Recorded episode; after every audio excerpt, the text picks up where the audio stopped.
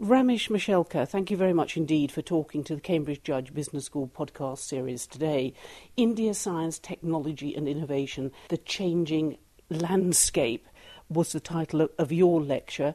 You're president of the Global Research Alliance, um, chairman of the National Innovation Foundation, a fellow of the Royal Society, uh, the US National Academy of Science. You have a, a long list of eminent uh, titles.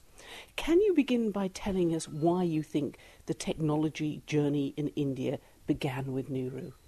Well, it was Pandit Jawaharlal Nehru who gave us the vision that uh, the tools for socio-economic development in India had to be very firmly based on the foundation of science and technology. He was the one who created uh, the initial foundation through several institutions like the Indian Institute of Technology, Indian Institute of uh, Management, and uh, so on.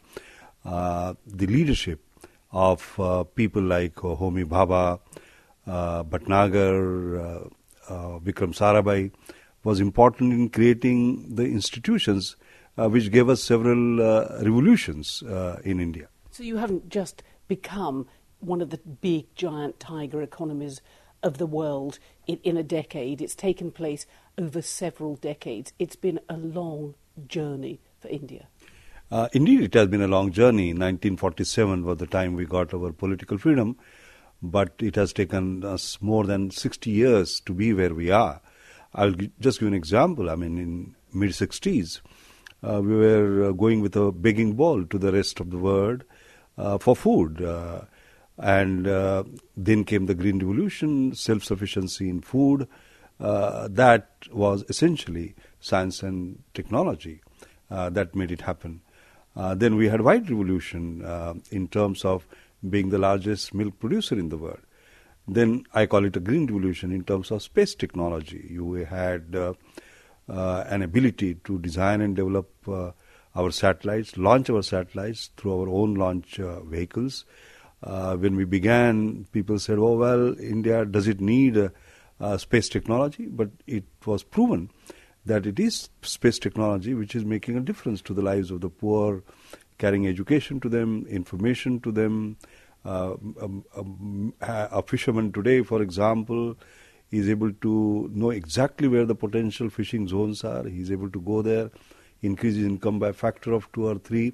It's all because of uh, uh, these technologies. And finally, I would say there was a grey revolution. Grey being the grey matter, the brain, uh, the software, the name that India made in software is incredible. I mean, just 0.06% of Indian population, uh, that is young people, 26 and a half average uh, age, uh, create one third of our uh, export. This was all possible because of these uh, initial laying of the foundation.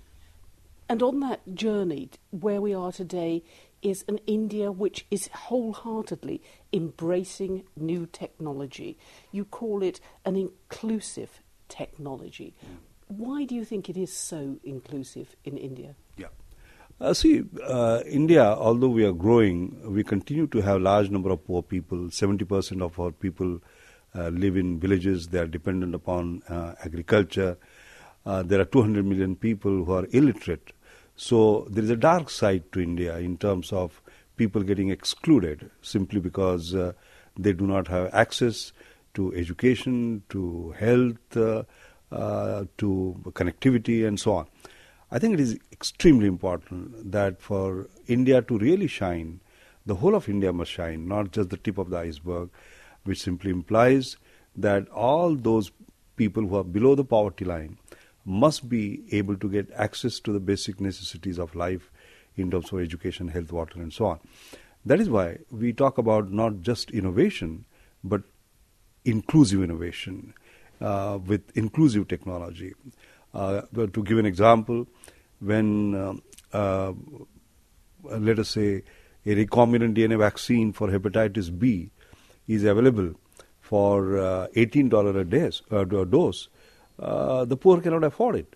But here comes uh, Bharat Biotech, a company, and produces it for 40 cents uh, uh a dose, uh, reducing the cost by a factor of 40. Now that is something affordable for for the poor of the country. In the same way, when you talk in terms of other things, I mean, just look at the way Nano was launched. Ratan Tata, who was bestowed an honorary doctorate by Cambridge University yesterday, uh, uh, he actually told me a story about 10 years ago as to how he saw on a two wheeler uh, an entire family with an infant getting soaked in the rain. Uh, driving under unsafe conditions, and he said, "Come on, for that price, can I not give them a car?" And he created uh, Nano, a two thousand dollar car, which is now considered as a paradigm shift. So I think the basic issue about inclusive innovation is really getting not only more from less, which we always done, and not only getting more from less for more and more profit, more and more value to the shareholder, which we always done, but also getting more from less for more and more and more people. Four billion people whose income levels are less than two dollars a day, and that is where I believe uh, India is carving out a niche for itself in creating ultra low cost products with very high performance uh, which can make a difference to the world, uh, uh, not only to India. And you talked about those one billion people who will now, through those grand challenges that are being met through inclusive technology in India, uh, become part and parcel of society with the same access to goods and services uh, as other people. Now, the growth of, of science and education too has been significant in India, hasn't it? You now say there, there are too many seats and, and not enough takers. Can you take us through that growth?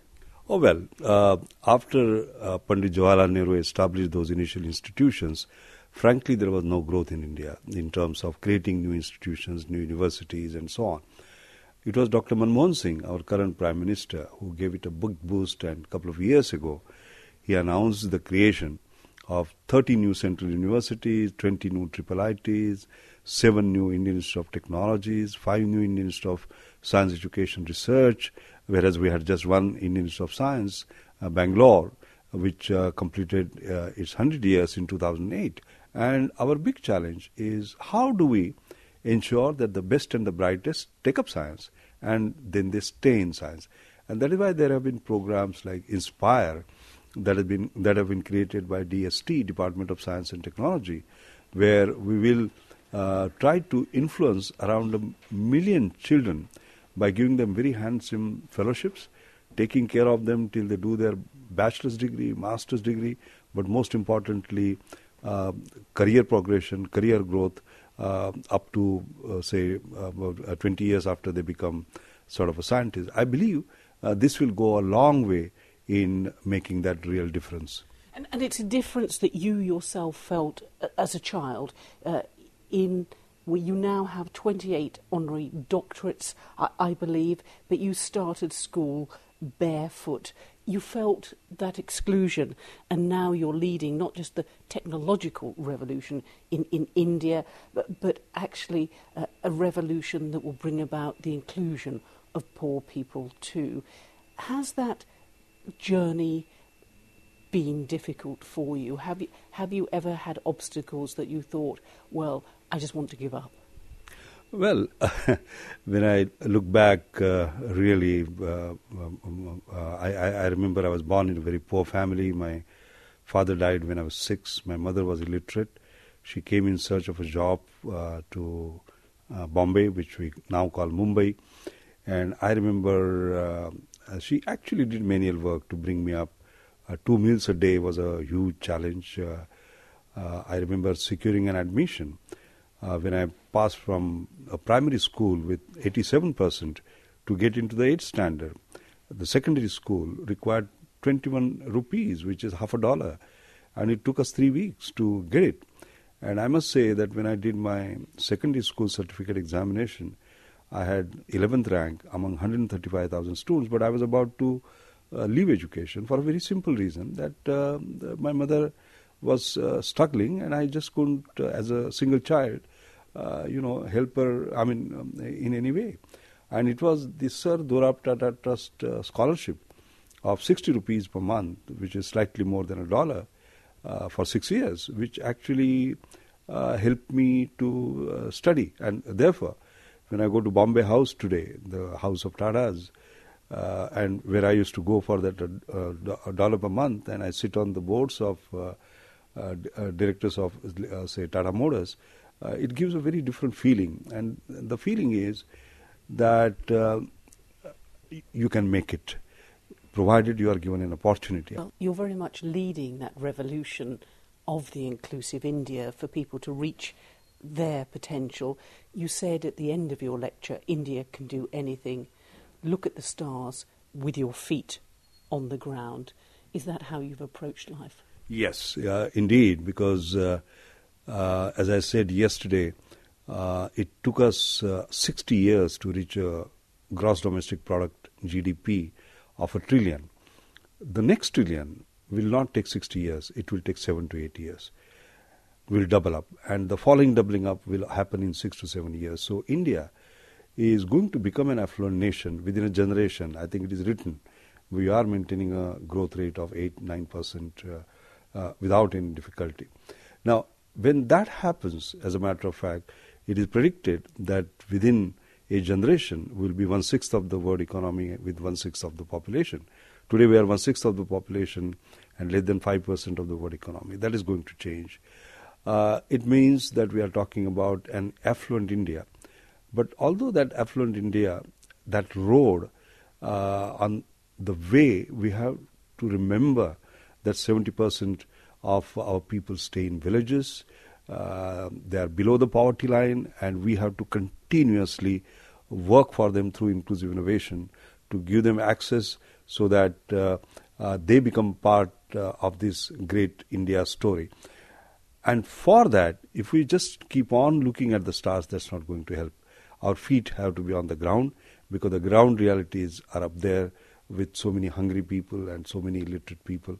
We have to work for them. Then we'll create a new India of our dreams, of our future. Ramesh Mashelkar, thank you very much indeed for talking to the Cambridge Judge Business School podcast series today.